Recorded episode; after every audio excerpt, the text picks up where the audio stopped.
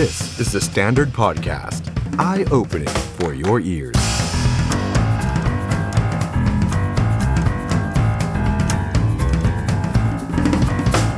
สวัสดีครับ ต้อนรับผู้ชมเข้าสู่รายการ The Standard Now กับผมออฟชัยนนท์หานคีริรัตน์ครับ คุณผู้ชมครับวันนี้วันพุธสุดร้อนแรง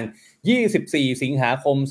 2565 นะครับ เป็นหนึ่งวันนะครับที่ข่าวคราวแวดวงการเมือง เดือดมากๆเลยนะครับ แล้วก็มีอะไรที่เราต้องมาวิเคราะห์พูดคุยและจับตามองเต็มไปหมดเลยครับ 8 ปีนายกพลเอกประยุทธ์จันโอชานายกรัฐมนตรีครับนายกประเทศไทยเป็นได้ไม่เกิน 8 ปี แต่ว่านายกประยุทธ์ตกลงนับจากจุดไหนถึงจุดไหนกันแน่ และวันนี้ครับสารรัฐธรรมนูญนะครับ ได้สั่งให้พลเอกประยุทธ์หยุดปฏิบัติหน้าที่นายกจนกว่าจะมีคำวินิจฉัย ตรงนี้น่าสนใจมากๆนะครับ ว่าสถานการณ์หลังจากนี้จะเป็นอย่างไร มาวิเคราะห์นะครับว่าสารท่านเนี่ยทำไมถึงรับ แล้วถ้ารับไปแล้วคำวินิจฉัยจะออกหน้าไหนได้บ้าง รวมไปถึงใครจะขึ้นมานี่ฮะเห็นรูปไหมครับพลเอกประวิทย์วงสุวรรณนะครับ รักษาการนายกรัฐมนตรีนี่กับนายกรัฐมนตรีรักษาการก็ไม่เหมือนกันนะฮะแต่ถ้าดูจากตรงนี้แล้วนี่คนที่จะมาเป็นเนี่ยก็คือพลเอกประวิทย์วงสุวรรณในตำแหน่งรักษาการนายกรัฐมนตรี คำว่ารักษาการนายกกับนายกรักษาการต่างกันอย่างไร ผมพูดเอาไว้ในคลิปที่แล้วลองไปดูกันได้นะครับ เดี๋ยววันนี้เราจะมาพูดคุยกับอาจารย์สองท่านครับ มาร่วมวิเคราะห์กับสถานการณ์การเมืองที่เกิดขึ้นในวันนี้ไปพร้อมกัน อาจารย์เข็มทองต้นสกุลรุ่งเรือง และอาจารย์วันวิชิตบุญโปร่งนะครับ นอกเหนือจากอาจารย์ทั้งสองท่านแล้วคุณผู้ชมทุกท่านครับที่รับชมไลฟ์ของเราอยู่ในขณะนี้ ก็สามารถร่วมจัดรายการแล้วก็แสดงความเห็นไปพร้อมกันได้ ทั้งทาง Facebook และ YouTube ของ The Standard นะครับ สวัสดีครับ คุณปราการ คุณบายรอนดีน คุณโปรดพร คุณพิษเสถียรคุณรัชนี คุณอำนวย คุณสุรศักดิ์ คุณ YG คุณนันทพงศ์คุณธราเทพนะครับ บางคนบอกว่าหนีเสือปะจระเข้หรือเปล่าสำหรับสถานการณ์ในวันนี้นะครับ เอาล่ะก่อนจะไปเจอกับอาจารย์ทั้งสองท่านนะครับ ผมขออนุญาตอัปเดตข่าวสั้นๆ กับสิ่งที่เกิดขึ้นในวันนี้นะครับ หลังจากที่ประธานชวนหลีกภัย ประธานสภาผู้แทนราษฎร ได้ส่งคำร้องของสมาชิกสภาผู้แทนราษฎรของพรรคร่วมฝ่ายค้าน เพื่อขอส่งให้สารรัฐธรรมนูญวินิจฉัย วาระการดำรงตำแหน่ง 8 ปีของพลเอกประยุทธ์จันโอชา ว่าตกลงแล้วเนี่ยตำแหน่งนายกจะสิ้นสุดลงเมื่อไหร่กันแน่ แล้วก็ขอให้สารรัฐธรรมนูญเนี่ยสั่งให้นายกหยุดปฏิบัติหน้าที่จนกว่าจะมีคำวินิจฉัยด้วยเนี่ยนะครับ วันนี้ครับเวลาตอนประมาณสักบ่ายโมงกว่าๆนะครับ ก็มีรายงานว่าการประชุมนั้นเสร็จสิ้นแล้ว และสารรัฐธรรมนูญมีมติเป็นเอกฉันท์9ต่อ 0 9 ต่อ 0 คือรับคำร้องไว้วินิจฉัยจำได้ไหมครับว่าเมื่อวันซืนเพิ่งจะคุยกันไปว่า รับเนี่ยมันเป็นอำนาจมันเป็นสิทธิ์ที่สารรัฐธรรมนูญนั้นกระทำได้อยู่แล้วครับ เพราะฉะนั้นแนวโน้มเนี่ยแทบจะร้อยเปอร์เซนต์ว่ารับแน่ ๆ แล้วมติก็เอกฉันท์มากๆ คือ 9 ต่อ 0 ที่รับนะครับแต่ขณะเดียวกันอีกหนึ่งเรื่องที่ก็เซอร์ไพรส์ใครหลาย ๆ คนเหมือนกันนะครับ เพราะว่าหลายคนก็มองว่า เออสารท่านก็อาจจะไม่ได้สั่งให้พลเอกประยุทธ์นั้น ยุติการปฏิบัติหน้าที่ในระหว่างที่รอคำวินิจฉัย แต่ปรากฏว่าวันนี้เสียงมันเฉือนกันนิดเดียวครับ ตุลาการศาลรัฐธรรมนูญเสียงข้างมาก 5 ต่อ 4 ครับ ที่ให้พลเอกประยุทธ์ต้องหยุดปฏิบัติหน้าที่ตั้งแต่วันนี้เป็นต้นไปจนกว่าจะมีคำวินิจฉัยนะครับคาดว่ากระบวนการพิจารณาจะแล้วเสร็จภายใน 1 เดือน คนก็คาดการณ์กันว่าน่าจะภายในเดือนกันยายน ถึงจะรู้ว่าตกลงแล้ว 8 ปีพลเอกประยุทธ์นับถึงไหนกันแน่นะครับ และนี่ก็คือเอกสารยืนยันเป็นเพรสรีลีสออกมาจากทางสารรัฐธรรมนูญนะครับ ประเด็นสำคัญอยู่ที่ข้อที่ 6 ครับ ไปข้อ 6 เลยครับ ไปหน้าสุดท้ายเลยครับ อ่านี่ฮะประเด็นสำคัญอยู่ตรงนี้ครับคือก่อนหน้านี้มันก็มีความสับสนอยู่นิดนึง เพราะว่าเหมือนว่าทางศาลเนี่ยจะออกมาแถลง แต่พอมีข่าวหลุดออกมาศาลท่านก็ไม่แถลงแล้วครับ แต่ว่าออกเป็นจดหมายอันนี้ออกมาแทนนะครับ คุณผู้ชมครับ เราอ่านผลการพิจารณาของศาลไปพร้อมกันอีกรอบหนึ่งเอาแบบเป๊ะๆว่าเอกสารยืนยันว่าอย่างไรนะครับสารรัฐธรรมนูญพิจารณาข้อเท็จจริง ตามคำร้องและเอกสารประกอบคำร้องแล้ว เห็นว่ากรณีเป็นไปตามรัฐธรรมนูญมาตรา 170วรรค3ประกอบมาตรา 82วรรค1และพรบประกอบรัฐธรรมนูญว่าด้วยวิธีพิจารณาของศาลรัฐธรรมนูญ มีมติเอกฉันรับคำร้องนี้ไว้พิจารณาวินิจฉัย ให้ผู้ถูกร้องก็คือพลเอกประยุทธ์ ยื่นคำชี้แจงแก้ข้อกล่าวหาต่อสารรัฐธรรมนูญภายใน 15 วัน นับตั้งแต่วันที่ได้รับสำเนาคำร้อง บรรทัดต่อมาครับสำหรับคำขอของผู้ร้องที่ขอให้สารรัฐธรรมนูญมีคำสั่งให้ผู้ถูกร้องก็คือพลเอกประยุทธ์ ต้องหยุดปฏิบัติหน้าที่นายกรัฐมนตรี จนกว่าสารรัฐธรรมนูญจะมีคำวินิจฉัย ตามรัฐธรรมนูญมาตรา 82 วรรค 2 ศาลพิจารณาคำร้องและเอกสารประกอบคำร้องแล้วเห็นว่าขีดเส้นใต้ตัวโตๆข้อเท็จจริงตามคำร้องปรากฏเหตุอันควรสงสัย ว่ามีกรณีตามที่ถูกร้อง จึงมีมติเสียงข้างมาก 5 ต่อ 4 ให้ผู้ถูกร้องก็คือนายกประยุทธ์ หยุดปฏิบัติหน้าที่นายกรัฐมนตรีตั้งแต่วันนี้จนกว่าศาลจะมีคำวินิจฉัยครับ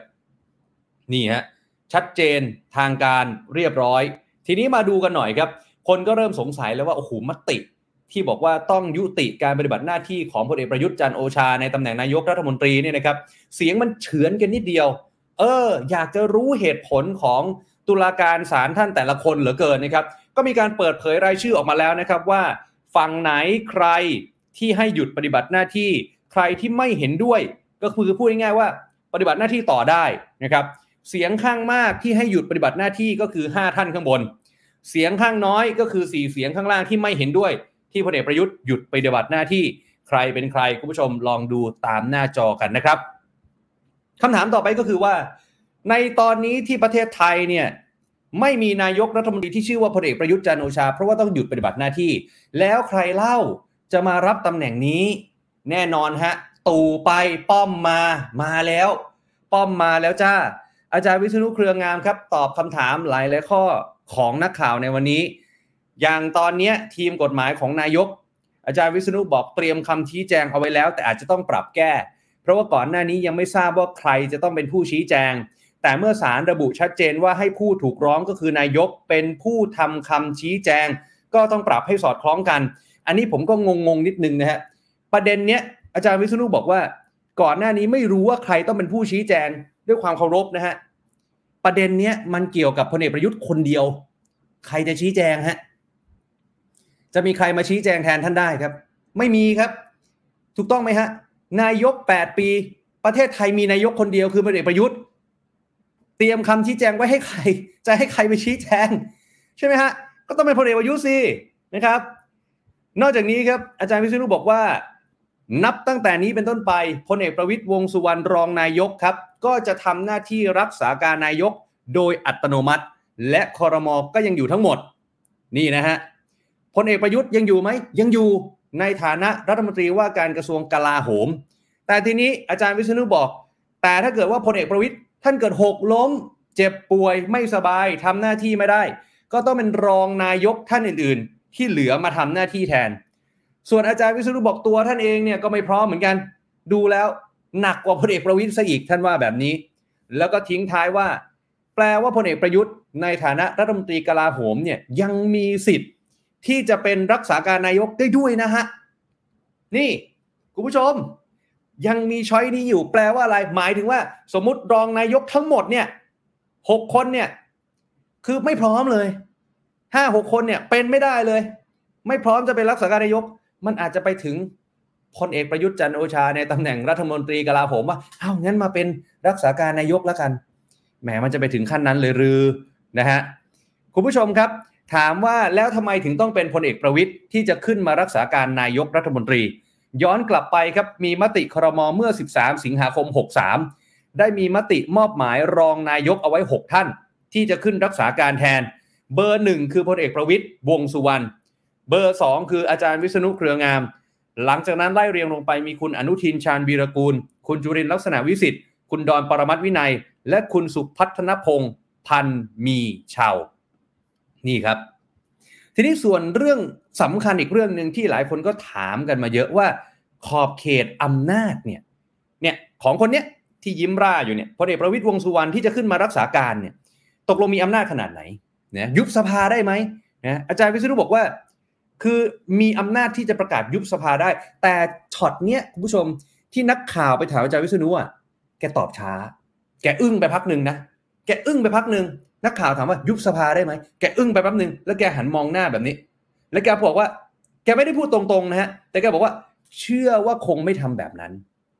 เออ นี่ฮะนักข่าวถามว่าแล้วถ้ายุบสภาเนี่ยต้องเลือกตั้งใหม่ภายในกี่วัน อันนี้กฎหมายเขียนไว้ชัดครับ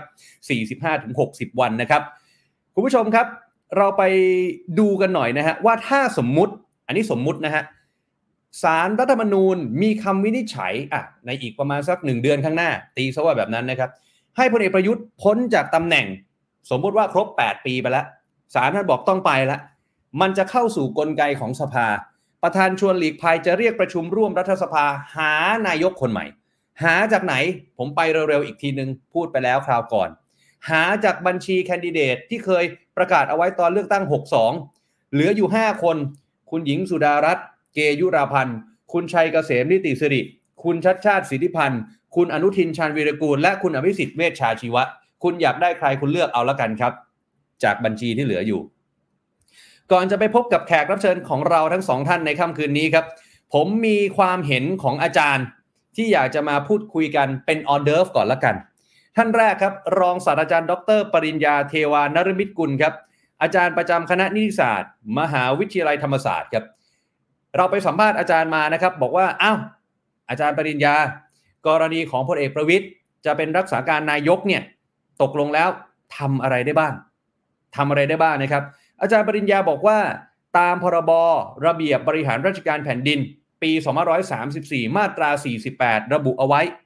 ให้ผู้รักษาราชการแทน มีอำนาจเท่ากับผู้ซึ่งตนทำหน้าที่แทน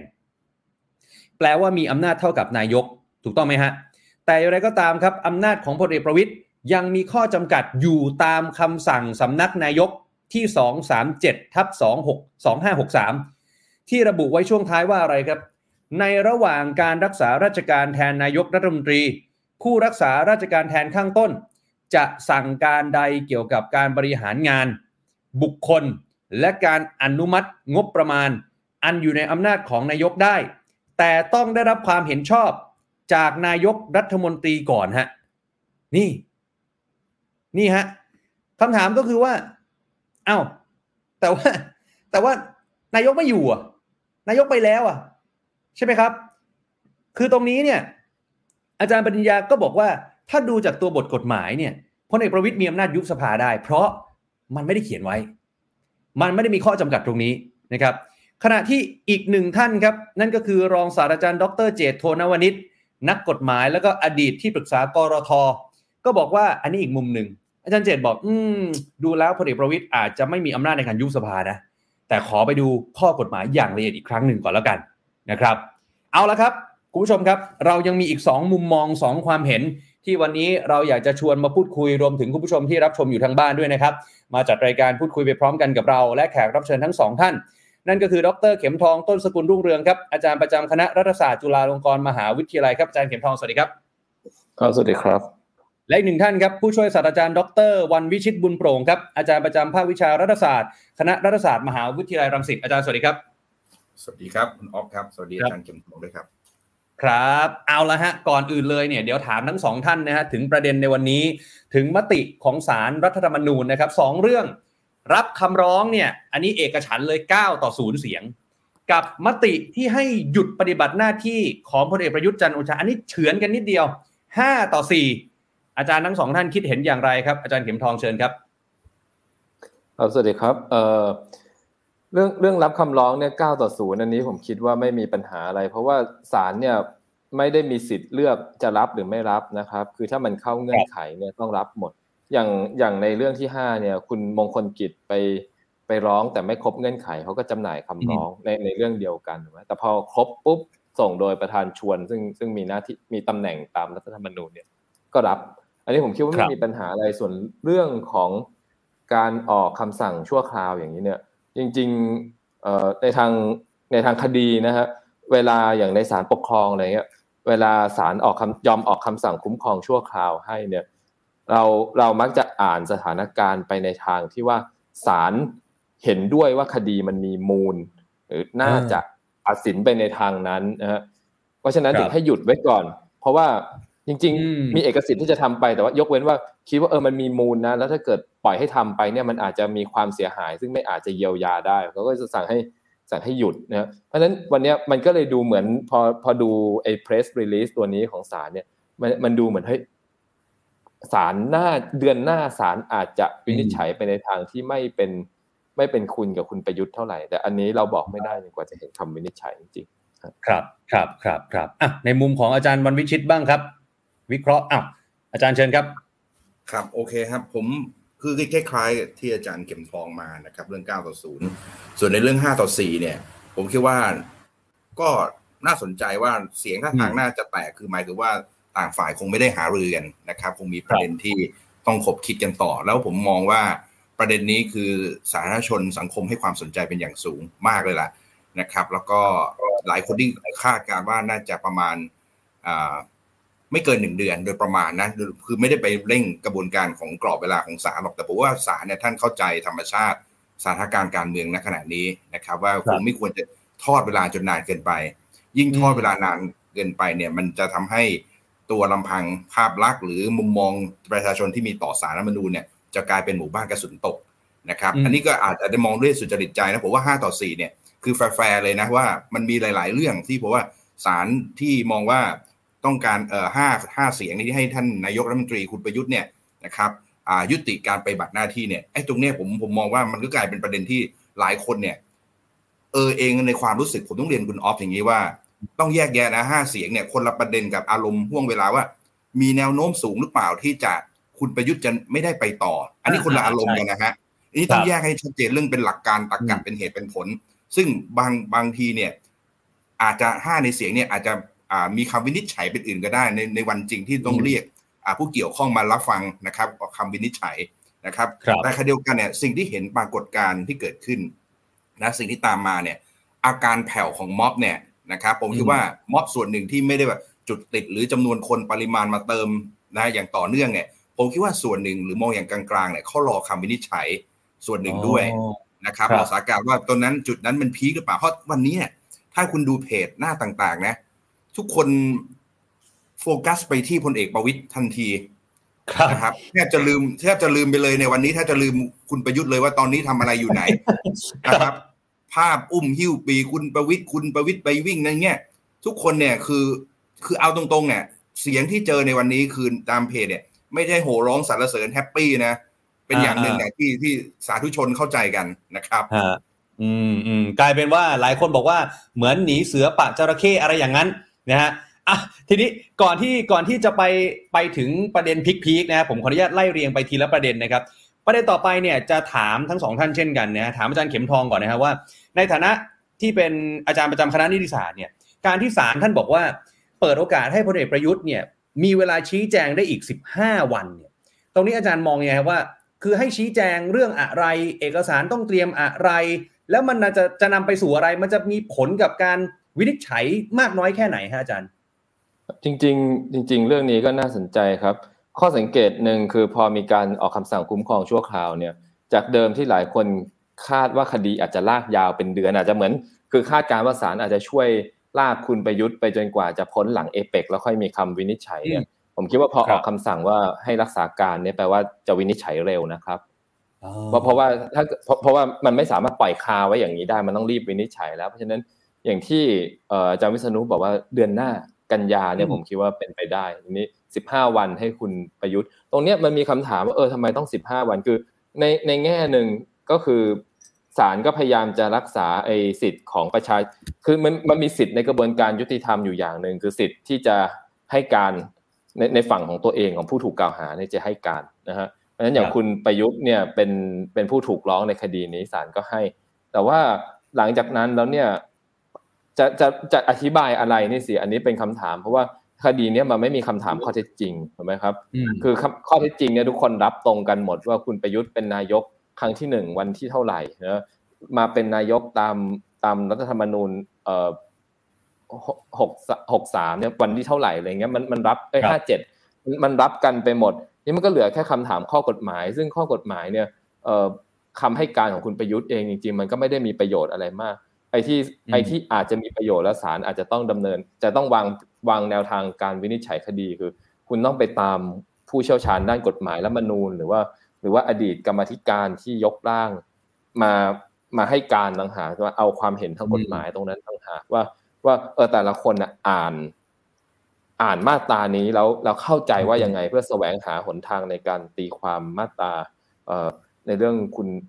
แปดปีที่ถูกต้องนะเพราะฉะนั้นจริงการให้คุณประยุทธ์เอ่อสิบห้าวันไปให้การจริงๆผมก็ยังคิดไม่ออกเลยว่า คุณประยุทธ์จะให้การอะไรได้ ยกเว้นจะบอกบอกว่าเอออันนี้เป็นแนวทางการตีความแปดปีของตัวเอง ซึ่งซึ่งมันก็ไม่ได้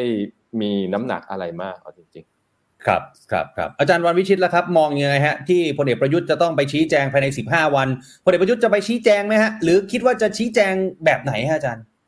ชี้แจงผ่านเอกสารนะคุณออฟผมมั่นใจ คุณประยุทธ์ด้วยจริตโดยนิสัยใจคอเนี่ย คงไม่ยืนนะครับ ให้ใครมาไต่สวนมือซักฟอกแกละไม่มีทางนะครับ ผมมั่นใจเลยนะ ยื่นเอกสารเนี่ยแต่ใครจะอาสาไป อาจจะเป็นโคศกหรือทีมกฎหมายอะไรก็แล้วแต่ คือผมอาจจะไม่ได้แม่นยำในตัวบทกฎหมายนะครับ ว่าในทางการต่อสู้ แต่ผมมองประเด็นหนึ่งนะครับ ซึ่งซึ่งอาจจะมองแบบว่าในประเด็นเนี่ย อาจจะเป็นลักษณะประเด็นของการชี้โพงให้กระลอกดู คือก่อนหน้านี้ ถ้าคุณออฟจำได้ประประเด็นของกรณีประธานสารรัฐมนูญท่านปัจจุบันเนี่ย ท่านอายุ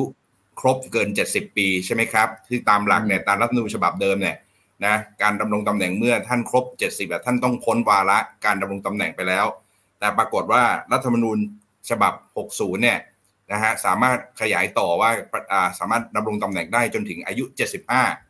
ครับ อันนี้คือหมายถึงว่าเทอมวาระการดำรงตำแหน่งของของอายุอายุของของผู้ดำรงตำแหน่งใน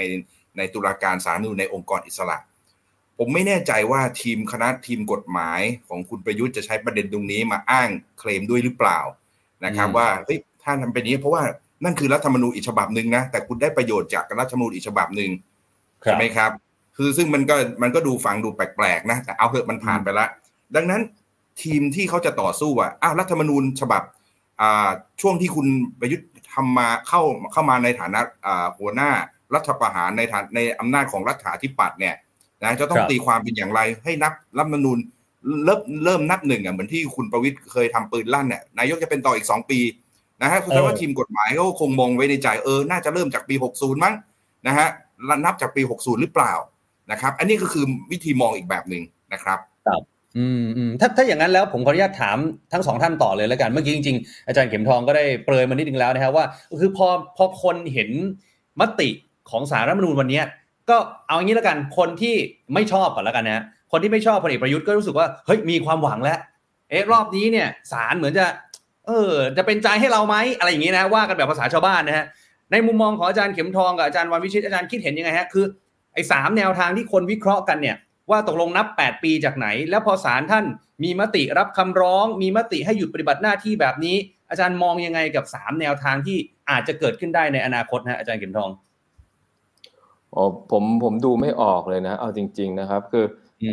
ต้องต้องบอกอย่างนี้ว่าจริง ๆ ประเด็นใน 8 ปีเนี่ยในหมู่นักกฎหมายเองเถียงกันมากนะแล้วมันไม่ใช่เถียงกันแบบเรื่องธงการเมืองอะไรนะครับ แต่ผมคิดว่าเออมันเป็นเคสแบบที่ เสียงแตกกันทางวิชาการจริง ๆ ว่าเออทุกทุกคนมีวิธีการคือคือการตีความกฎหมายมันมีหลายหลายรูปแบบนะครับว่าว่าจะตีความตามเจตนารมณ์ตามรายละอักษร หรือหรืออะไรทำนองนี้นะซึ่งจะไปเอาเจตนารมณ์ผู้ร่าง หรือจะแสวงหาเจตนารมณ์ด้วยตัวเองอะไรอย่างนี้หรือตีความอย่างเป็นระบบ ซึ่งเคสเนี้ยผมคิดว่าอาจารย์นิติศาสตร์หลาย ๆ คนก็คือ ได้แสดงความเห็นกันมาหมดแล้วในรอบเดือนที่ผ่านมานะเพราะฉะนั้นอันนี้บอกบอกได้ยากยากมากๆนะครับ แต่ว่าผมจะชี้ให้ดูก็คือก็ก็ดีใจกันอยู่ประมาณครึ่งชั่วโมงเนาะแล้วก็มาบ่นกันว่าแบบเออได้คุณประวิทย์แต่ว่าอันนี้ผมก็ผมก็ให้ความเป็นธรรมกับศาลนะอันนี้มันไม่ใช่เรื่องที่ศาลสั่งหรือว่าพูดอะไรนะครับคือศาลเขาสั่งให้หยุดปฏิบัติหน้าที่ ส่วนว่าใครจะขึ้นมาแทนเนี่ย มันเป็นอันดับที่ทางคณะรัฐมนตรีเองเนี่ยจัดทำเอาไว้ เพราะฉะนั้นมันมันไม่เกี่ยวกับศาลว่าศาลเป็นคนสั่งให้เอาประวิตยมาอย่างนี้พูดอย่างนี้มันก็ มันมันมันก็ไม่แฟร์กับศาลเท่าไหร่อ่าอันนี้มันอยู่ที่คณะรัฐมนตรีจัดการเองเพราะฉะนั้นเอ่อตรงนี้แต่ว่าแต่ว่าเอ่อวันนี้นิดนึงเนี่ยคือเราเห็นแล้วว่าตอนนี้เราเหมือนอ่านกันอย่างหยาบๆก็คือมีศาลสี่คนที่เห็นใจคุณประยุทธ์นะเพราะฉะนั้นบางคนก็บอกว่า เพราะฉะนั้นเดือนหน้าเนี่ยขอแค่อีกคนเดียวตีความให้เป็นคุณกับคุณประยุทธ์ปุ๊บมันก็กลายเป็นห้าสี่ไปในทางที่คุณประยุทธ์อยู่ต่อเลยอะไรอย่างนี้ มันมันก็มีคนดูอย่างนั้นเหมือนกันนะ อันนี้แต่ว่าอย่างที่บอกสามแนวทางเนี่ยเรา เสียงเสียงแตกนะในหมู่นิติศาสตร์เองก็เสียงแตกทุกคนทุกคนก็เถียงกันอยู่ตอนนี้ เออเอออาจารย์อาจารย์เข็มทองเองมีเอียงเอียงมาทางไหนไหมฮะนับจากตอนคอสช นับจากตอนเอ่อรัฐมนูลหกศูนย์หรือว่านับจากตอนเลือกตั้งหกสองคือผมเออผมผมเรียนอย่างนี้ก็แล้วกันว่าผมก็คือคืออ่านมันก็ต้องอ่านเหมือนที่คนธรรมดาอ่านเนาะถ้าถ้าคนอ่านเข้าใจว่าคำว่านายกเนี่ยแปลว่านายกนายก ว่าว่าเป็นนายกก็เห็นว่าเขาเป็นนายกตั้งแต่ตั้งแต่ตอนรัฐประหารเสร็จใหม่ๆเนี่ยมันก็ต้องอืมมันก็ต้องอ่านอย่างนั้นเสร็จแล้วก็เจตนารมณ์รัฐธรรมนูญเนี่ยบอกว่าเพื่อป้องกันการสืบทอดตำแหน่งมันก็ต้องถามว่าตีความยังไงที่จะที่จะยุติการสืบทอดตำแหน่งได้เออดีที่สุดคำตอบคือผมก็ต้องตีความไปในทางว่า ก็ตั้งแต่ตอนรัฐประหารเป็นต้นมานั่นแหละนะอืมไม่ใช่ว่าตอนหลังจากประกาศใช้รัฐธรรมนูญหรือว่า หรือว่าตอนผ่านการเลือกตั้งเข้ามา แต่อันนี้ความเห็นผมนะ ซึ่งครับ มีคนแย้งแน่นอน อันนี้เถียงกันไม่จบเออเออครับครับครับอาจารย์วันวิชิตแล้วครับ คิดเห็นยังไงฮะ กับประเด็นนี้ คือมันก็เป็นในสามแนวทางนะครับคำวินิจฉัยของสารรัฐธรรมนูญ แต่โดยส่วนตัวของผมนะ คุณออฟก็อืมทราบถ้าติดตามข่าวผมก็เป็นหนึ่งใน 99พลเมืองที่ลงชื่อนะครับ ว่าคืออยากจะให้ทานนายกพักผ่อนนะนะครับเอาจริงๆคือก็นับง่ายๆนะครับ คือการที่ถูกเรียกขานตำแหน่งนายกรัฐมนตรีตั้งแต่ปี 57 เนี่ยจนถึง 65 เนี่ยครัก็บคือแน่นอน8ปี คิดผมคิดว่าอย่างนั้นอยู่แล้วนะครับต่อให้คนบอกว่า เออ60หรืออะไรก็แล้วแต่เนี่ย ท้ายท้ายสุดจุดนั้นเนี่ย ผมไม่มั่นใจว่ากระแสบ้านเมืองจะคิดเห็นด้วยเอออว่ายอมรับตรงนี้ได้หรือไม่ หมายความว่าอืมในจุดยืนนะครับ ผมว่าอาจารย์รัฐศาสตร์หลายคนคือคงการการคงต้องการตั้งคำถามเรื่องประเด็นเรื่องต่อมจริยธรรมผู้นำทางการเมืองครับใช่ไหมครับว่าอืมคือในสถานะอะไรต่างๆ เนี่ย ที่แม้กระทั่งการยื่นบัญชีทรัพย์สิน ที่ท่านยื่นครั้งเดียวตอนปี 57 นะครับแล้วปปชบอกว่าไม่ต้องยื่นแล้วนะ ตอนปี 62เพราะท่านถือว่าดำรงตำแหน่งทางการเมืองมาอย่างต่อเนื่องครับมันเท่ากับว่ายอมรับไปไกลๆนะไม่ว่าปปชกับสาลรฐธรรมนูญกับเอาละคำมุมมองอาจจะคนคนละชุดอย่างแน่นอนสุดแล้วแต่อืมแต่เท่ากับว่ามันยอมรับไกลๆว่าองค์กรอิสระบางองค์กรอย่างปปชเนี่ย ได้สแตมป์ตายอมรับแล้วว่าคุณประยุทธ์เป็นนายกมาตั้งแต่ปี 57อืมเท่านั้นครับยังไม่พอนะ วันนี้ถ้าคุณออฟดูอะไรนะ PMOC อะนะครับครับไอ้ที่เป็นเพจประชาสัมพันธ์ของอืม การดำรงตำแหน่งไอ้บทบาทผลงานของนายก8ปีขึ้นมาเลย8ปีเนี่ยนะครับ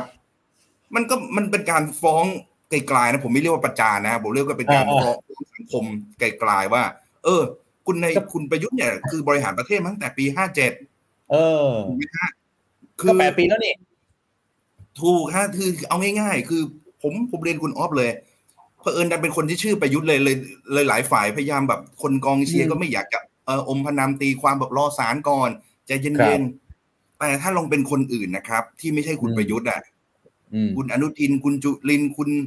ธนาธรหรือคุณใครก็แล้วแต่ สมมตินะครับครับ เชื่อไหมจะมีพวก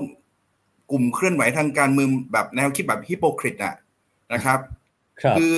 นะเฮ้ยไม่ได้ครบแล้วอย่างแน่นอนนะครับอืมแต่ตัวเองเนี่ยพวกตัวเองไม่เป็นไรอะแต่ว่าคนอื่นเนี่ยแย่หมด นะครับอืมอืมคือคือนี่แหละคือปัญหานะครับ คือถ้าเป็นอย่างนี้เนี่ย ผมคิดว่าในทางการเมืองนะ ฝ่ายที่เป็นกองกองแช่งหรือกองที่ไม่ชอบคุณประยุทธ์หรือคุณประวิตยก็ตามเนี่ยครัคบวรจะปล่อยให้เป็นเหตุการณ์ไปอย่างนี้ไปเฉยๆเพราะเราจะเห็นนับจากนี้คุณออฟวันใดที่คุณประประวิตยขึ้นมาบริหารในฐานะรักษาการนายรัฐมนตรีเนี่ย ผมจะเห็นว่าการจัดขุนพลการอะไร การจัดโยกสมการอำนาจ คนข้างอืมเคียงคุณประวิตยจะมามีบทบาทมากขึ้นอืม สังเกตสิครับว่าก่อนหน้านี้เนี่ยกองหนุนกองเชียร์ทั้งสองข้างเนี่ย ไม่ได้เป็นเนื้อเดียวกันนะ คุณออฟครับพร้อมจะไฟกันตลอดเวลาถูกไหมครับอืมแต่พอคุณประวิตยใช่ฮะขึ้นมาเนี่ยนะแค่เดือนเดียวเนี่ยอย่างน้อยมาเป็นหัวที่ประชุมคณะรัฐมนตรีเนี่ยคอรมอเนี่ย ซึ่งผมก็บอกเลยคุณประคุณประยุทธ์จะไม่เข้าด้วย ในฐานะรัฐมนตรีกลาโหม ใช่ไหมไม่มีทางเข้า ผมเชื่อเลยเออว่าจนกว่าศาลจะวินิจฉัยจนชัดเจน ด้วยจริตคนที่นั่งหัวโต๊ะมาแปดปีเนี่ยฮะ นะวันนี้ต้องมาเป็นลูกน้องเอาล่ะครับเออแม้ว่าคุณประวิทย์เนี่ยบอกว่าเฮ้ยครั้งหนึ่งเนี่ยคุณประยุทธ์รู้ว่าเคยเป็นผู้บัญชาเป็นรุ่นพี่ที่ให้ความเคารพอย่างสูง จะมานั่งเป็นเบอร์หนึ่งแต่จะนั่งท่ามกลางรองนายกคนองค์คนอื่นรัฐมนตรีคนอื่นได้ยังไงตัวเองก็นั่งจ่องอะผมว่าก็ต้องให้พลเอกชัยชาญชั้นมงคลรัฐมนตรีช่วยเข้ามาแทน รับมอบหมายนะครับทำการแทนรัฐมนตรีว่ารัฐมนตรีว่าการกระทรวงกลาโหมเพราะว่าคุณประยุทธ์ไม่เข้า นะครับอืมอืมอันหนึงเนี่ยที่ผมมั่นใจว่าที่ไม่เข้าเนี่ยเพราะว่าจริตคุณประยุทธ์เนี่ยแน่นอนจะไม่ให้พี่ หรือคนที่ขึ้นมาเป็นนายรู้สึกลำบากใจ ครับ ผมยกตัวอย่างเคสเลยว่า มันมีกรณีศึกษาเคสหนึ่งตอนที่คุณประยุทธ์ได้รับโปรดเกล้านะครับ ให้เป็นผู้บัญชาการทหารบกนะในเดือนกันยายนปี 2553 ต่อจากพลเอกอนุพงศ์เผ่าจินดาครับแกสั่งห้ามเลยนะ ห้ามลูกน้องลูกน้องเอากระชงกระเช้ามาแสดงความยินดีอืม นะฮะไม่ให้จนกว่าที่หลัง 30 กันยาจะมีการเกษียณอายุราชการ แกไม่ต้องการให้คนเอกอนุพงศ์รู้สึกอ่าอ๋อกินแหนงแคลงใจรู้สึกว่าไม่สบายใจ ครับ นี่ก็เช่นเดียวกันผมว่าแกไม่เข้าหรอกให้คุณประวิตยเกิดความรู้สึกลำบากใจอ่านะฮะอ่าอ่าแต่อาจจะว่าคนที่เป็นกองเชียร์หรือกองหลังหนุนพลเอกประยุทธ์เนี่ย กลัวไงอืมตำแหน่งจะหลุด เพราะว่าอย่าลืมสิครับ ก่อนหน้านี้สองวันเพิ่งมีแต่งตั้งผู้โยกย้ายผู้ว่าไปใช่ไหมมันมันมีครับเซนส์สัญญาณแปลกๆว่าเอ๊ะทำไมต้องรีบโยก ในเดือนอืมสิงหาคมทั้งที่ยังมีเวลาอีกหลายสัปดาห์ แต่ครัในบเดือนกันยายนเนี่ยแต่งตั้งโผโยกย้ายฐานผบตรระดับในระดับในพลเนี่ย ซึ่งก็จะมีทีมคณะทำงานหรือกองหนุนพลเอกประวิตยอยู่ที่ก็นะฮะคือรอเป็นระวิงเลยล่ะว่า เอ้ยตัวเองอาจจะมีแจ็คพอตหรือบุญหล่นทับอะไรเงี้ยอะไรถูกถูกไหมครับ ซึ่งครับตรงเนี้ยผมคิดว่าแน่นอนอะอาจจะต้องมีการลอมชอมพูดคุยกัน แต่ว่าผมว่ามีการสัพยุทธ์อำนาจของในการใช้อำนาจทางการเมืองซึ่งผมว่า พลเอกประยุทธ์จะต้องต้องระมัดระวังพอสมควรถ้าจะไป take action จะอะไร take อ่าแทรกแซงเหมือนเดิมเนี่ย แน่นอนครับความชอบธรรมจะยิ่งลดทอนหายไปอีกนะครับ โอ้โหคือพออาจารย์วันวิชิตพูดประเด็นนี้มาเนี่ย ผมก็เลยอยากจะถามทั้งสองท่านต่อเลยแล้วกันนะครับว่าเอ่อด้วยความที่วันเนี้ยพอสารรัฐธรรมนูญมีมติออกมาแบบนี้เนี่ย หลายคนก็คิดได้นะฮะเอางี้เลยนะพี่น้องประชาชนบางส่วนก็คิดกันไปต่างๆ นานาว่า เอ๊ะ หรือว่านี่เป็นแผน หรือเป็นกระบวนการที่ว่า ไม่เอาพลเอกประยุทธ์แล้วชื่อนี้ขายไม่ได้แล้วจะกำลังจะมีการเปลี่ยนขั้วอำนาจแล้วเลยหรือเปล่าด้วยบางคนพูดไปถึงขนาดนั้น แล้วเส้นทางการเมืองของพลเอกประยุทธ์จะจบลงแล้วหรือเปล่านี่ฮะเขาคุยกันขนาดนี้เลยอาจารย์ทั้งสองท่านคิดเห็นยังไงฮะอาจารย์เข็มทองฮะโอ้อันนี้ผมว่าเดายากนะครับ คืออแต่แต่ผมยังเชื่อว่าไอ้ไอ้ไอ้เรื่องทฤษฎีว่าแบบมีการวางแผนกันเปลี่ยนตัวอะไรอย่างเงี้ยผมผมผมไม่ได้มองไปไกลขนาดนั้นนะฮะครั บบอกผมคิดว่าอันนี้มันเป็นแค่เหมือนอะไรอะตามจังหวะพอศาลศาลสั่งไปแล้วก็ได้คุณประวิตรขึ้นมาแทนอะไรอย่างเงี้ยนะครับเดือนหน้าครับค่อยรู้กันว่าว่าจะไปต่อหรือเปล่า หรือคุณประยุทธ์จะจะกลับมาอืมอีกทีนะครับผมผมผมยังไม่กล้ามองอะไรไกลขนาดนั้นคือ คือมองงั้นมันก็ตื่นเต้นดีครับเหมือนมีแบบมีแผนการอะไรขนาดใหญ่แต่ว่า แต่ว่ามันมันไม่มันมันไม่ได้พาไปสู่อะไร เอาจริงอ่าอ่าอ่าเดี๋ยวได้เดี๋ยวได้มาถามต่อนะครับว่ากรณีถ้าเกิดพลเอกประยุทธ์จะกลับมาจะกลับมาในฐานะไหนหรือว่าอย่างไร เดี๋ยวได้มาถามต่ออะอาจารย์วิชิตวันวิชิตเอ่อวันวิชิตครับ เมื่อสักครู่ที่ผมบอกไปมันมันจินตนาการเกินไปไหมฮะอาจารย์ โอ้มีสิทธิ์คิดได้นะครับ แต่ว่าผมก็ไม่คิดคิดไกลไปถึงขนาดนั้น มันก็เหมือนอืมดราม่านะเหมือนเราดูละครที่มันพลิกไปพลิกมาครัมีบมีตัวผู้เล่นหลักผู้เล่นใหม่ที่มาแทรกตลอดเวลา แต่ผมคิดอย่างนี้ครับ คุณออฟว่า ท้ายสุดอะถ้าพลเอกประประยุทธ์กลับมานะ คือในภาพที่ผ่านมานะสมมติกลับมาในเดือนหน้าหรือจะอะไรก็แล้วแต่แกถูกทำให้ช้ำเรียบร้อยละคือแน่นอนว่าคือมีร่องรอยของความหม่นหมองไปแล้วนะครับ ว่าอืมความเครือบแคลงของคนน่ะเฮ้ยมันถูกเอาขึ้นไปบนหิ้งเรียบร้อยแล้วนะครับ ว่ารอเพียงแต่ว่าท่านจะไปอย่างเป็นทางการเมื่อไหร่ คือมันจะอ๋อง่ายมากคุณออฟถ้าท่านแสดงสปิริตนะนะครับเฮ้ยผมอ่าพอผมลาออกผมไม่ไปต่อ คือประเด็นง่าย ๆ เลย ผมตั้งคำถามเนี่ยที่อย่างอย่างที่ว่าก่อนหน้านี้ที่ว่าผมออกมาร่วมลงชื่อเอ่อเคลื่อนไหวเนี่ย คือประเด็นสาสาระสำคัญที่สุดคือท่านนะฮะอาจจะสั่งการหรือแต่งตั้งคณะกรรมการอ่าร่างรัฐธรรมนูญอะไรต่างๆ ออกแบบกติกาให้ได้ท่านได้เปรียบได้เล่นอะไรต่างๆ เนี่ย แต่วันดีครับคืนดีกฎกติกาที่ท่านออกแบบเองแล้วท่านจะไม่เล่นเองนะครับอืมแล้วให้คนอื่นกรรมการมาชี้ขาดว่าท่านควรจะทำยังไงเนี่ย ทั้งที่ตัวเองเป็นคนออกแบบเกมเล่นตัวเองอะนะครับ อันเนี้ยต่างหากที่ว่าอ่าความความสง่างามของท่านเนี่ยยังดำรงอยู่ครับหรือไม่ เอาจริงๆอืนะมอย่างถึงว่าว่าสถานะหนึ่งยังเป็นรัฐมนตรีว่าการกระทรวงกลาโหม ผมก็ยังครับมั่นใจว่าท่านไม่เข้าและขณะเดียวกันน่ะ มันยากถ้าท่านไปประชุมคอรมอเพราะคนยังเกรงใจอ่าคือในอาจจะใช้อำนาจในฐานะรัฐมนตรีว่าการกระทรวงกลาโหม แต่สั่งการข้ามผ่านกระทรวงได้ เพราะว่าครับ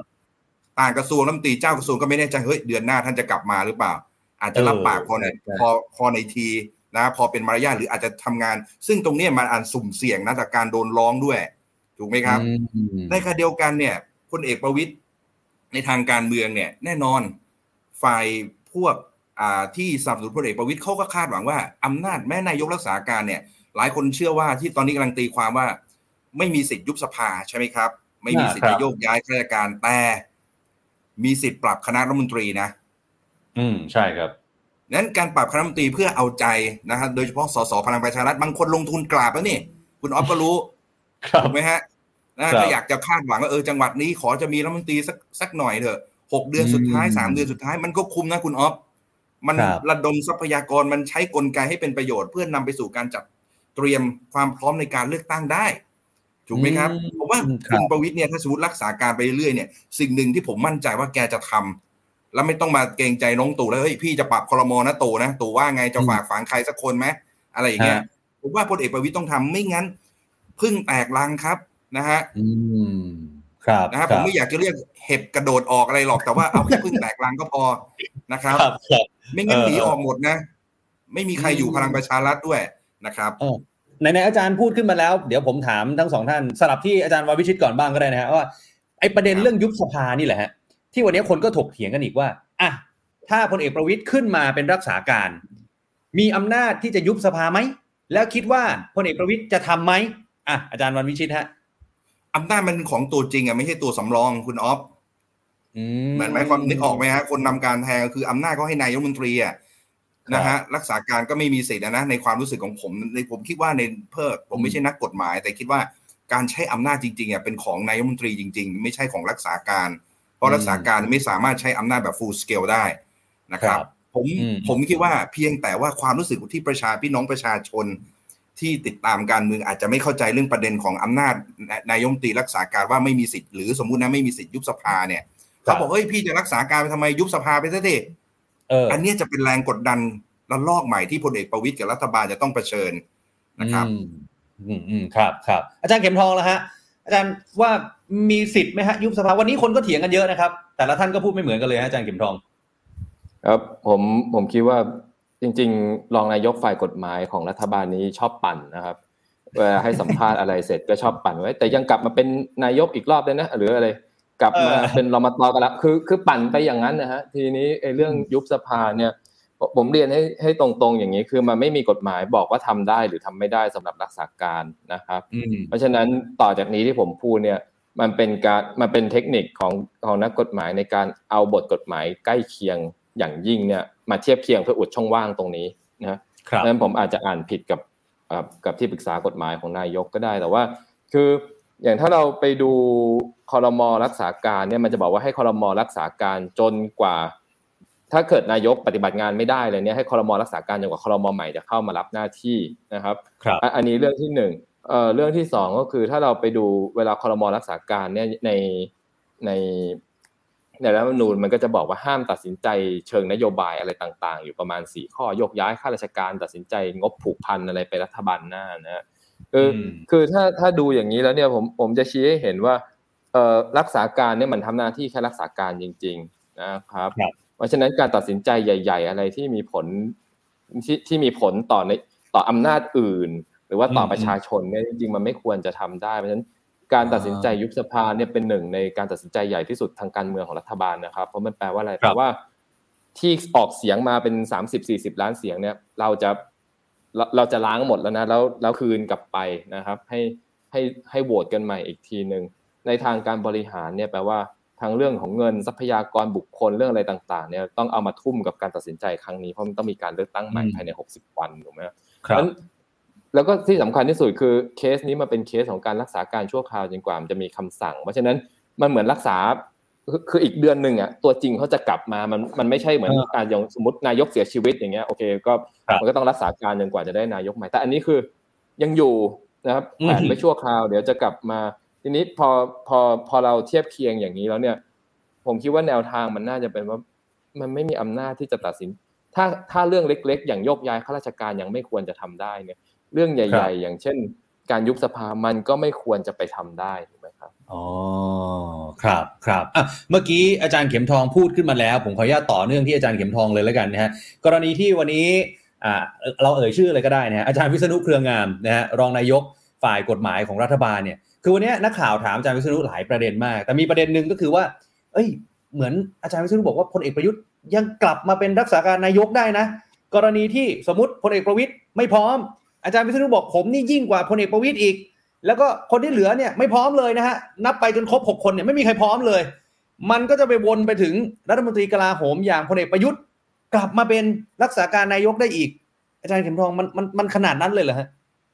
ผมผมว่าตีความอย่างนี้มันกวนประสาทนะผมผมพูดตรงๆ คือ คือยังไงก็ตามเนี่ยคำสั่งคำสั่งของศาลเนี่ยคือ ไม่ให้ดำรงตำแหน่งนายกชั่วคราวเนี่ย คือต่อให้วนกลับมาคำสั่งศาลมันก็ยังอยู่ว่าคุณก็กลับมาเป็นรักษาการตัวเองอีกรอบหนึ่งไม่ได้ เพราะถ้าเกิดตีความอย่างนั้นเนี่ย มันมันก็ทำให้เกิดผลแปลกประหลาดถูกไหมครับ คืออ้าวก็วนเหมือนเหมือนอะไรนะฮะขอบคุณขอบคุณพี่อะไรขอบคุณที่มางานศพพี่โบที่มางานศพแม่พี่โบเองอะไรซึ่งซึ่งมันคือคือว่ามันมันมันกินกันเองมันมันทำไม่ได้นะฮะเพราะฉะนั้นเพราะฉะนั้นจริง ๆ เนี่ย ถ้าเกิดถ้าเกิดเทียบเคียงกับตรงนี้ก็คือก็บอกคุณ คุณประวิทย์ก่อน คุณวิษณุหลังจากคุณเอ่อหลังจากวิษณุก็จะเป็นคุณคุณจุลินคุณดอนคุณอะไรต่างๆ ว่าไปเนี่ยจนถึงที่สุดเนี่ยต่อให้ไม่มีใครแล้วเหลือคุณไปไปยุทธคนเดียวเนี่ยจริงๆคำสั่งศาลก็ยังอยู่เขากลับมารักษาการตัวเองไม่ได้ ถ้าจำเป็นจริงๆเนี่ยมันก็ต้องไปถึงอะไรครับปลัดกระทรวงนะเพราะอย่างในรัฐธรรมนูญมันบอกเลยว่าถ้าถ้าคณะรัฐมนตรีรักษาการไม่ได้ให้ปลัดกระทรวง ไปต่อเออเป็นเป็นเป็นคนปฏิบัติหน้าที่ต่อถูกไหมครับ แต่ถ้าถึงขั้นนั้นเนี่ยผมผมว่าคณะรัฐมนตรีมีปัญหาแล้วแหละ ถ้าเกิดถ้าเกิดสามสิบห้าคนไม่ได้เลยสักคนนี่คือ คือคือน่ากลัวนะครับ ครับครับครับเอาประเด็นเดียวกันครับอาจารย์วันวิชิตฮะ มันจะเป็นถึงขนาดนั้นได้ไหมฮะอาจารย์เอ่อผมอย่างเห็นด้วยนะกันที่ท่านอาจารย์เก็บทองพูดมาสักครู่นี้ว่า เราถูกปั่นเราถูกสะกดจิตโดยเชื่อว่านักนักกฎหมายที่มีความช่ำชองสูงสุดในการอยู่กับรัฐมนตรีหลายยุคหลายสมัย นะครับแต่หลังๆผมก็ไม่ไม่อยากจะใช้คำว่าท่านค่อนข้างจะเลอะนะเลอะไปพอสมควรเนี่ยนะครับแล้วก็กลายกลายเป็นที่ว่าการตีความต่าง ๆ อันนี้ทำได้ อันนี้อันนี้ได้ แต่ท่านลืมคำว่าพอเหมาะพอควร อืมคำคำนี้คำเดียวเลยผมว่าน่าเสียดายว่าพอยิ่งอายุเยอะท่านลืมก็ว่าพอเหมาะพอควรปกติถ้าจะต้องกำกับด้วยว่า ถ้าจะทำไปแล้วจะต้องมีเออต้องนึกถึงความเหมาะสมอย่างเงี้ย เดี๋ยวนี้ไม่ค่อยจะนึกประเด็นตรงนี้ออกมาเลย ยกตัวอย่างง่าย ๆ ว่าที่นักข่าวถามว่าเนี่ยท่านนายกจะต้องเออคุณประยุทธ์จะไปใช้ออฟฟิศที่รัฐที่กระทรวงกลาโหม สามารถเข้าประชุมคณะรัฐมนตรีได้ไหมถูกไหมฮะแกก็บอกว่าเออทำได้แต่จริงๆเนี่ยถ้าแกจะกำกับอย่างอย่างด้วยความชอบธรรมนะ เมื่อศาลเนี่ยให้ยุติการบัตรหน้าที่นายกรัฐมนตรีเนี่ยอำนาจทางการเมืองใด ๆ เนี่ยที่ยังเหลืออยู่ก็ไม่ควรจะไปปฏิบัติซ้ำแม้ว่าจะทำได้นะครับ เหมือนออกจะมาชี้คือให้อย่างที่ผมพูดเมื่อสักครู่เนี่ยทำให้ที่ประธานที่ที่ประชุมเกิดความเกรงใจเนี่ยทำให้กรรมการหรือรัฐมนตรีท่านอื่นๆ เกิดความไม่เกิดความลำบากใจในการวางตัวเนี่ยไอ้ความพอเหมาะพอควรตรงนี้อยู่ที่ไหนนี่คือความพอเหมาะพอควรที่ วันนี้เราเห็นรองนายกวิษณุท่านพูดอะไรออกมาหลายอย่างนะครับ คือมันแปลงแปลงแล้วท้ายที่สุดเนี่ยนะครับ ความชอบธรรมใด ๆ ที่ที่พยายามจะช่วยหรือพยายามจะตีความเข้าข้างหรือช่วยเหลือกันหรืออะไรก็แล้วแต่หรือเปิดพื้นที่ ให้ให้รู้สึกว่าเป็นการเบี่ยงกระแสอะไรก็แล้วแต่เนี่ย ผมคิดว่ามันมันน่ามันน่าเห็นใจนะมันน่าสงสารด้วย ที่เราต้องมาได้ยินอะไรคำพวกนี้นะครับ ครับครับเนี่ยคุณผู้ชมแซวกันมาใหญ่เลยนะฮะบอกว่าประยุทธ์จะมารักษาการแทนประยุทธ์ไม่มันมันฟังแล้วมันก็ทำแม่งทำแม่งนะฮะเอออะทีนี้ทีนี้ผมขอขออนุญาตอ่วนกลับไปที่ตอนนี้สิ่งที่เรากำลังรออยู่ ก็คือคำวินิจฉัยของของศาลรัฐธรรมนูญนะ คุณผู้ชมท่านหนึ่งส่งข้อความเข้ามานะชื่อว่าคุณอภิชาตินะครับ คือผมแปะเอาไว้นานแล้วผมผมลืมถามทั้งสองท่านนะฮะเขาถามมาว่ากฎหมายเนี่ยตีความตามตัวอักษร หรือตีความตามเจตนารมณ์ของผู้ร่าง ควรจะใช้อันไหน อาจารย์เข็มทองฮะมันมันต้องยังไงฮะอันนี้ จริง ๆ ถ้าอ่านตัวอักษรแล้วเข้าใจก็ก็ตามตัวอักษรนะครับ แปลว่าใช้อะไรฮะ ก็ก็จะก็ใช้ความหมายเฉพาะ เฉพาะหน้าที่ที่คนทั่วไปเข้าใจเลย ไม่จำเป็นต้อง ไม่จำเป็นต้องกลับไปดูเจตนารมณ์ผู้ร่างนะไอการดูเจตนารมณ์ผู้ร่างเอง มันก็มีข้อถกเถียงทางวิชาการนะครับ เช่นเรามีผู้ร่างเป็นคณะสามสิบห้าคน แต่มีคนหนึ่งพูดออกมา แล้วเราก็เลยบอกอันนี้เป็นเจตนารมณ์ผู้ร่างทั้งหมดเนี่ย ซึ่งมันอาจจะไม่ถูกต้องก็ได้คนอื่นอาจจะไม่ได้คิดอย่างนี้ถูกไหมครับ แล้วก็ แล้วก็เจตนารมณ์ผู้ร่างเองเนี่ยพอเวลาเปลี่ยนเนี่ยมันก็ควรจะปรับเปลี่ยนคือเจตนารมณ์ผู้ร่างพอมันล้าสมัยไปแล้วเนี่ยกฎหมายมันอาจจะมีชีวิตของมันเอง หมายถึงว่ามีมีการใส่ความหมายใหม่เข้าไปถ้อยคำนั้นๆเนี่ยเปลี่ยนไปเรื่อยๆนะฮะอันนี้มันเกิดขึ้นได้ถ้ากฎหมายมันอยู่มานานมากๆอย่างเงี้ยนะครับเพราะฉะนั้นเพราะฉะนั้นถามว่าต้องใช้อะไรคำตอบคือมันก็ มันมันมันก็ประกอบกันไปแต่ว่าหลัก ๆ ก็คือถ้าเข้าใจความหมายมันเฉพาะหน้าตามตัวอักษรแล้วก็ตามนั้น ครับครับอาจารย์วันวิชิตมีความเห็นเรื่องนี้ไหมฮะมาถ้าสำหรับผมเนี่ยผมก็ได้สอนวิชารัฐธรรมนูญนะครับ การเมืองการปกครองเนี่ยสถาบันทางการเมืองเนี่ย ความรู้ผมอาจจะด้วยความมงแบบแคบๆไม่ได้ลึกซึ้งเหมือนนักนิติศาสตร์นะครับครับในความเห็นของผมเนี่ยต้องความเข้าใจว่าเจตนารมณ์ของผู้ร่างเนี่ย เขาต้องการให้บริบทสังคมณขนาดนั้นเป็นอย่างไร และอาจจะคาดหวังว่าอนาคตทางการเมืองบริบทสังคมของประเทศที่มันพลวัตไปเรื่อยๆเนี่ยนะครับความสงบสุขสันติสุขอะไรต่างๆ ของการเมืองที่จะต้องไม่มีความขัดแย้งเนี่ยดังนั้นก็ต้องครับดูเจตนารมณ์ของผู้ร่างเป็นสำคัญนะครับอืมแน่นอนว่ารัฐธรรมนูญมันต้องมีการแก้ไขได้อยู่แล้วนะครับว่าเมื่อเวลาผ่านไปความล้าสมัยของกฎหมายมันอาจจะมี แต่จริง ๆ แล้วเนี่ยในเรื่องของ 8 ปีเนี่ยเราดูเจตนารมณ์ของผู้ร่างสมมติว่านักกฎหมายหลายท่านที่เคยเคยถกกันไม่ว่าอาจารย์เจตธนวณิกใช่ไหมครับ หรืออาท่านอาจารย์ศาสตราจารย์ดรธีรพัฒน์เสรีรังสรรค์เนี่ยท่านท่านก็เคยพูดมาครั้งหนึ่งว่าไอ้เรื่อง 8 ปีของการดำรงตำแหน่งนายกรัฐมนตรีเคยถกมาพูดตั้งแต่รัฐธรรมนูญ 50 แล้ว เพียงแต่ครับ50 เนี่ยคือบอกว่าห้ามเป็นติดต่อกัน 8 ปีใช่ไหมครับ แต่ว่ามันก็มีช่องโหว่ของพวกนักซิกแซกกฎหมายเดี๋ยวเผื่อบางคนเป็น 7 ปี 364 วัน แล้วก็ลาออกให้ใครมาขั้นเป็นต่อสัก6เดือนหรือปีหนึ่งแล้วตัวเองก็กลับมาไปอะไรอย่างเงี้ยพอรัฐธรรมนูญ60 ก็มาร่างว่าเจตนารมณ์เออ เอารวมกันเลย ไม่ว่าจะเป็นพศไหนอะไรก็ตั้งแต่ให้รวมกันแล้วไม่เกิน 8 ปี ดังนั้นก็เห็นว่าเจตนารมณ์ผู้ร่างตั้งแต่ 50จน60 เนี่ย มีครับความคิดที่จะจำกัดอำนาจของผู้บริหารประเทศอยู่แล้ว นะครับนั่นก็แสดงว่าในส่วนตัวของผมนะ ผมก็มอง แต่ถ้าอย่างที่ท่านอาจารย์เข็มทองบอกว่า ตีความตัวกฎหมายแบบตัวตัวอักษรเนี่ย ถ้ามันเข้าใจง่ายก็ง่ายนะครับ ไม่ต้องมาคิดว่า เออ ให้มันลึกซึ้งอะไรนะครับ ผม อืมอืมอืมครับ เมื่อกี้อาจารย์วันวิชิตได้บอกมาว่า เนี่ย ในมุมมองของอาจารย์คิดว่าช่วงเวลาที่เหลือเนี่ยอีกประมาณอะตีซะว่าเดือนหนึ่งหลังจากเนี้ยคือพลเอกประยุทธ์เนี่ยไม่เข้าประชุมคอรมอในฐานะรัฐมนตรีกลาโหมหรอกนะฮะ ทางที่ดีเนี่ยก็ควรจะลงไปแบบสง่างามอะไรต่างๆนานาใช่ไหมฮะแต่ทีเนี้ยถ้าสมมุตินะครับ สมมุติว่าพลเอกประยุทธ์เนี่ยลาออกจากตำแหน่ง ในขณะที่รอคำวินิจฉัยตอนเนี้ยมันมันจะมีอะไรเปลี่ยนแปลงไปไหมฮะ แล้วมันสามารถทำได้ใช่ไหมครับอาจารย์วันวิชิต โอ้โห ผมจะยกมืออนุโมทนาสาธุเลยอะขอบคุณครับ เออบ้านเมืองได้ move on แล้วอะไรเงี้ยเออคือเอาจริงๆนะเราวนเวียน8ปีวนเวียนกับคำว่า3ปอสมการอำนาจ ทฤษฎีสามเศร้าเนี่ยวนเวียนอยู่3ปอมีแค่เนี้ยนะครับครับ อันนี้มันก็ในฐานะคนที่ติดตามการเมืองหรือพี่น้องประชาชนหรือท่านผู้ชมที่กำลังรับชมก็คงเหนื่อยล้าเหมือนกันนะครับอืมคือบางครั้งก็ต้องรู้จักสละเรือบ้างบางทีเนี่ย มันไปต่อยากนะคือ เอาจริง ๆ ทุกวันนี้จะเอาอะไรไปขายอะพูด คุณออฟพูดเนี่ยผมชื่นใจสักเรื่องหนึ่งเด้นอกจากกลไกรัฐธรรมนูญที่ได้เปรียบเนี่ยครับนะครับ นอกนั้นผมนึกไม่ออกนะก็คือต้องสงสารทีมคณะยุทธศาสตร์หรือพรรคการเมืองที่พยายามจะชูเขาชูท่านนายกนะครับ ไม่ว่าจะประยุทธ์หรือประวิตยเนี่ยในอนาคตเนี่ยนะครับ จะไปหาเสียงยังไงอะครับพูดให้ผมชื่นใจหน่อยสิห้ามเออบอกนะมีแอปพลิเคชันแจกเงินแจกอะไรเงี้ยไม่นับนะเป็นผลงาน ถือเออว่ามันเป็นเออหน้าที่ที่คุณต้องแก้ไขความยากจนความปัญหาเดือดร้อนประชาชนนะครับ ปัญหาที่มันเป็นอืมเออเขาเลยกผลงานที่มันเป็นรูปธรรมชัดเจนเนี่ยนะครับ ที่ผ่านมาครับคืออะไร แล้วอย่าลืมนะอืมคุณออฟ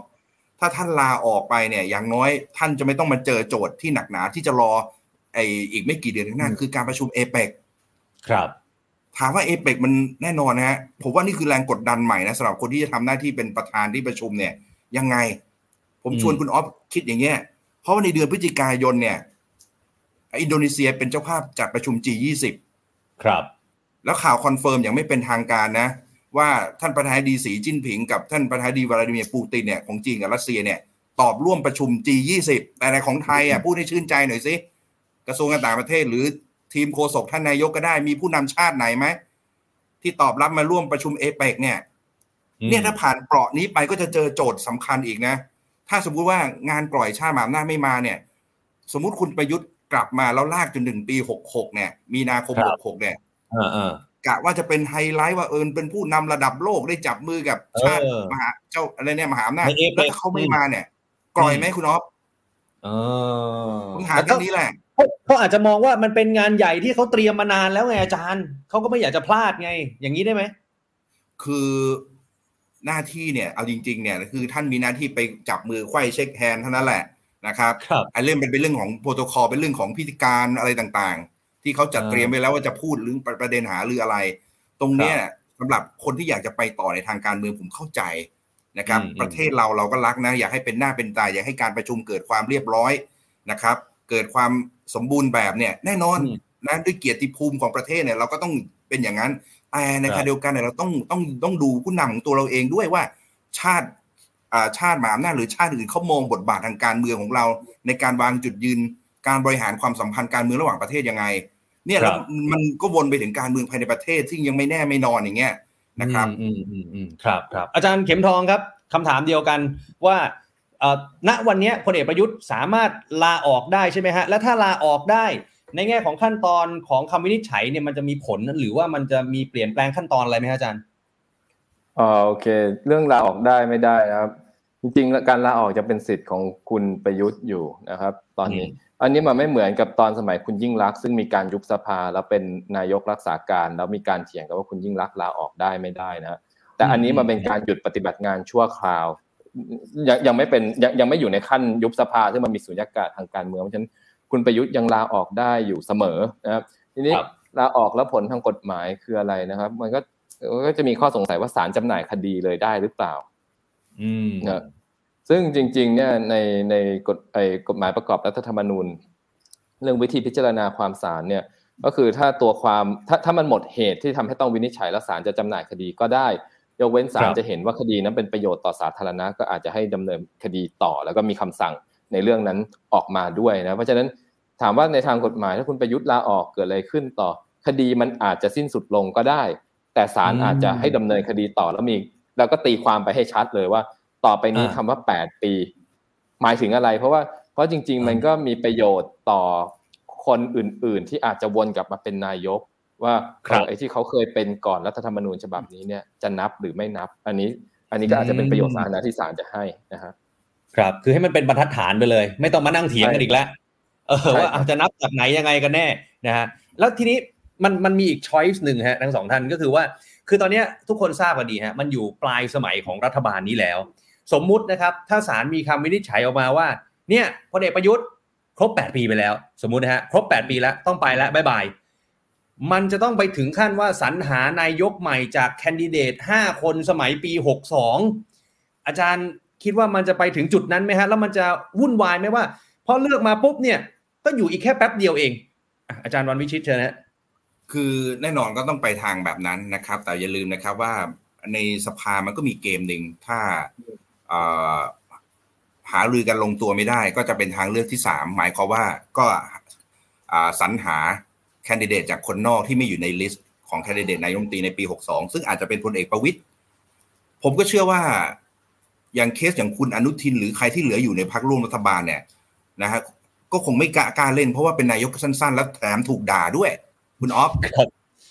ไม่คุ้มรอไปอย่างสง่างามให้เลือกตั้งให้ได้แบบได้ชัยชนะ เป็นก่อบเป็นกรรมอย่างชัดเจนดีกว่าอืมเกมแบบเนี้ยผมคิดว่าเป็นเกมที่คุณประวิตรรอชอบชอบอย่างนี้อยู่แล้วนะครับ คือเดี๋ยวก็ต้องมีเนี่ย คนยื่นว่าเฮ้ยเอาเอาสรรหาแบบนะ แบบวิธีที่สามไอ้แบบที่สองเนี่ยคือหมายความว่าแคนดิเดตที่เหลืออยู่อาจารย์ชาติชาติก็ไม่เอาใช่ไหมครับครับอ่าอืมคุณหญิงสุดารัตน์ผมไม่เขาไม่มั่นใจว่าเสียงนักขนาดนี้ยังจะนะ แน่นอนเมื่อออกจากเพื่อไทยไปแล้วเสียงสนับสนุนก็หายไปโดยไปปริยาย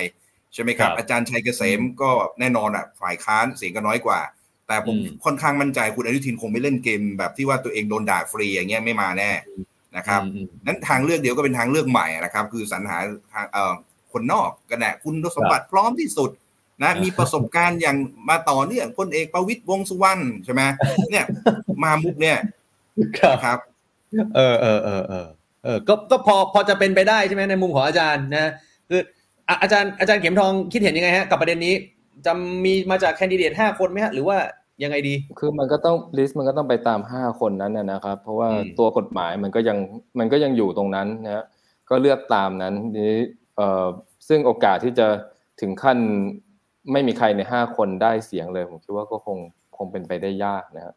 งั้นก็คงถ้าเกิดจะมีอะไรเกิดขึ้นก็ดูลิสต์ห้าคนนั้น แล้วก็แต่มันก็แล้วแต่ทุกคนนะสภาพการเมืองทุกคนตอนนี้ก็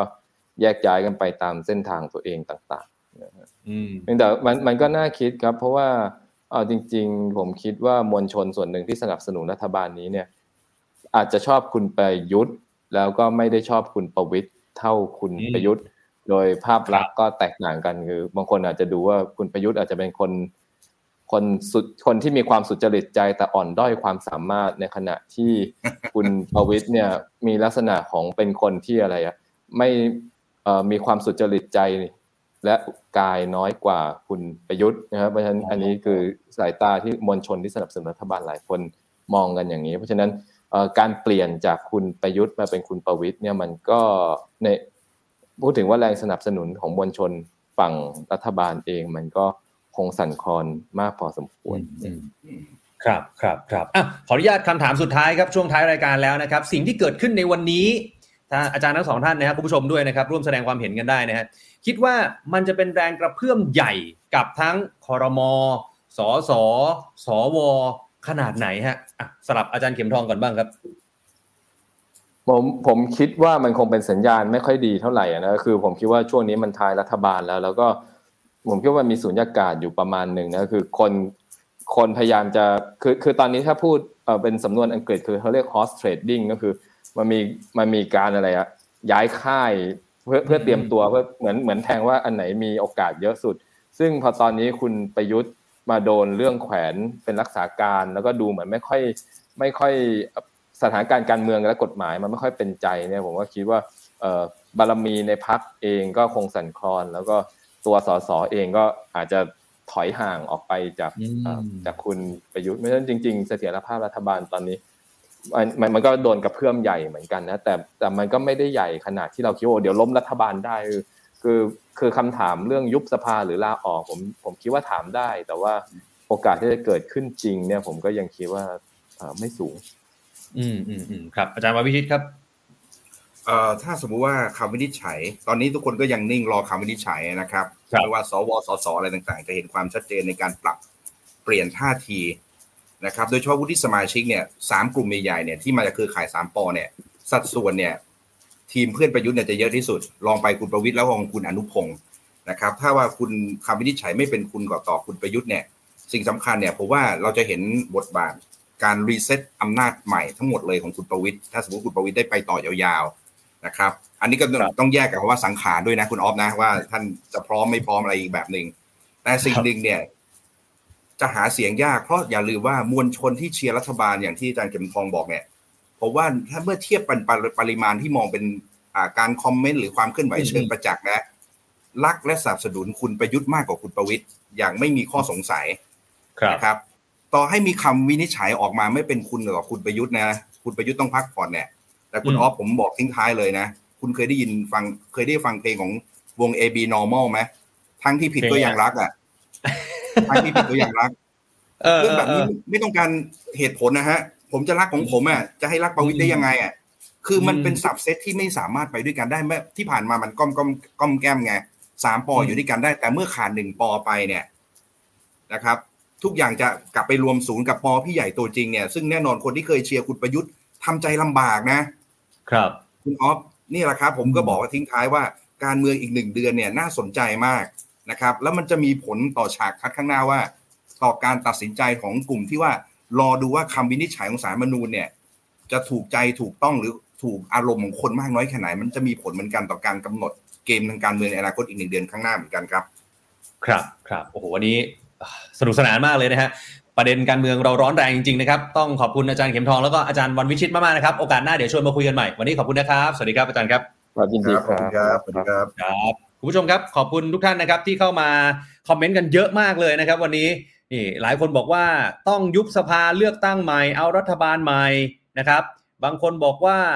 ไม่เอาซักปอก็มีนะครับ บางคนบอกว่าชื่นชมอาจารย์นะครับ พูดตรงมากค่ะนะครับเออบางคนบอกว่าไม่ได้สนใจพรรคนะครับอ่าก็จะแล้วแต่สนใจที่ตัวบุคคลอะไรก็ว่ากันไปนะครับ ใครที่เข้ามาวันนี้นะครับ ฝากกดไลค์กดแชร์แล้วก็กดติดตามให้กับเราด้วยนะครับ The Standard ของเราจะได้ไม่พลาดนะครับ รายการของเราในวันต่อไปในวันพรุ่งนี้นะครับเรามาไลฟ์กันทุกวันตอน2ทุ่มนะครับแล้วก็ขอบคุณทุกๆ comment เลยนะครับที่ส่งกันเข้ามานะครับแล้วก็ช่วงท้ายนี้นะครับอยากจะชวนคุณผู้ชมนะครับไปร่วมกิจกรรมดีๆ ของทาง The Standard ของเรานะครับ Step Life Marathon ครับงานวิ่งมาราธอนครั้งแรกของ The Standard และกรุงไทย a x a Life ครับจัดขึ้นปลายปีนี้ครับ 6 พฤศจิกายนที่อุทัยธานีครับ ที่ผ่านมา The Standard ได้ชวนพวกเราวิ่งทั้ง 10 กิโลเมตร แล้วก็ Virtual Run มาแล้วนะครับ แต่ว่าปีนี้อยากชวนคุณผู้ชมไปวิ่งเส้นทางวิ่งแม่น้ำ2สาย ไฮไลท์เพียบเลยครับ นี่ฮะ เส้นทางวิ่งเลียบแม่น้ำสแกกรัง ผ่านวัดท้องถิ่นของชาวอุทัยอย่างวัดโบสถ์อุโมงค์พญาไม้แล้วก็ปิดท้ายนะครับ ทางวิ่งเลียบแม่น้ำเจ้าพระยาครับงานนี้ครับ Step Life Marathon มีให้เลือกลงวิ่งตั้งแต่ 12 กิโลเมตร 21 กิโลเมตร และ Full Marathon 42 กิโลเมตรนะครับ และพิเศษสุดครับ ส่วนลดพิเศษ 25%สำหรับ The Standard Member ด้วยนะครับสามารถกดรับส่วนลดได้ที่หน้าอีเวนต์ในเว็บไซต์ของ The Standard นะครับ ใครที่สนใจสมัครวิ่งแล้ว หรือว่าเข้าลิงก์สมัครได้ หรือจะดูข้อมูลเพิ่มเติมก็ได้นะครับ นี่ฮะสแกน QR code ที่อยู่ที่หน้าจอได้เลยนะครับ ย้ำว่าเปิดรับถึงแค่สิ้นเดือนสิงหาคมนี้แล้ว รีบไปสมัครกันเยอะๆนะครับอะสแกน QR code ที่หน้าจอได้เลยนะครับ วันนี้ขอบคุณทุกท่านนะครับ ขอบคุณทุกคอมเมนต์ ขอบคุณทุกการกดไลค์กดแชร์เข้ามานะครับ ขอคนละหนึ่งแชร์2แชร์เป็นกำลังใจให้กับผมและทีมงานด้วยนะครับ พรุ่งนี้2ทุ่มเรากลับมาเจอกันใหม่วันนี้ลาไปก่อนนะครับ The Standard Podcast, eye Open for your ears.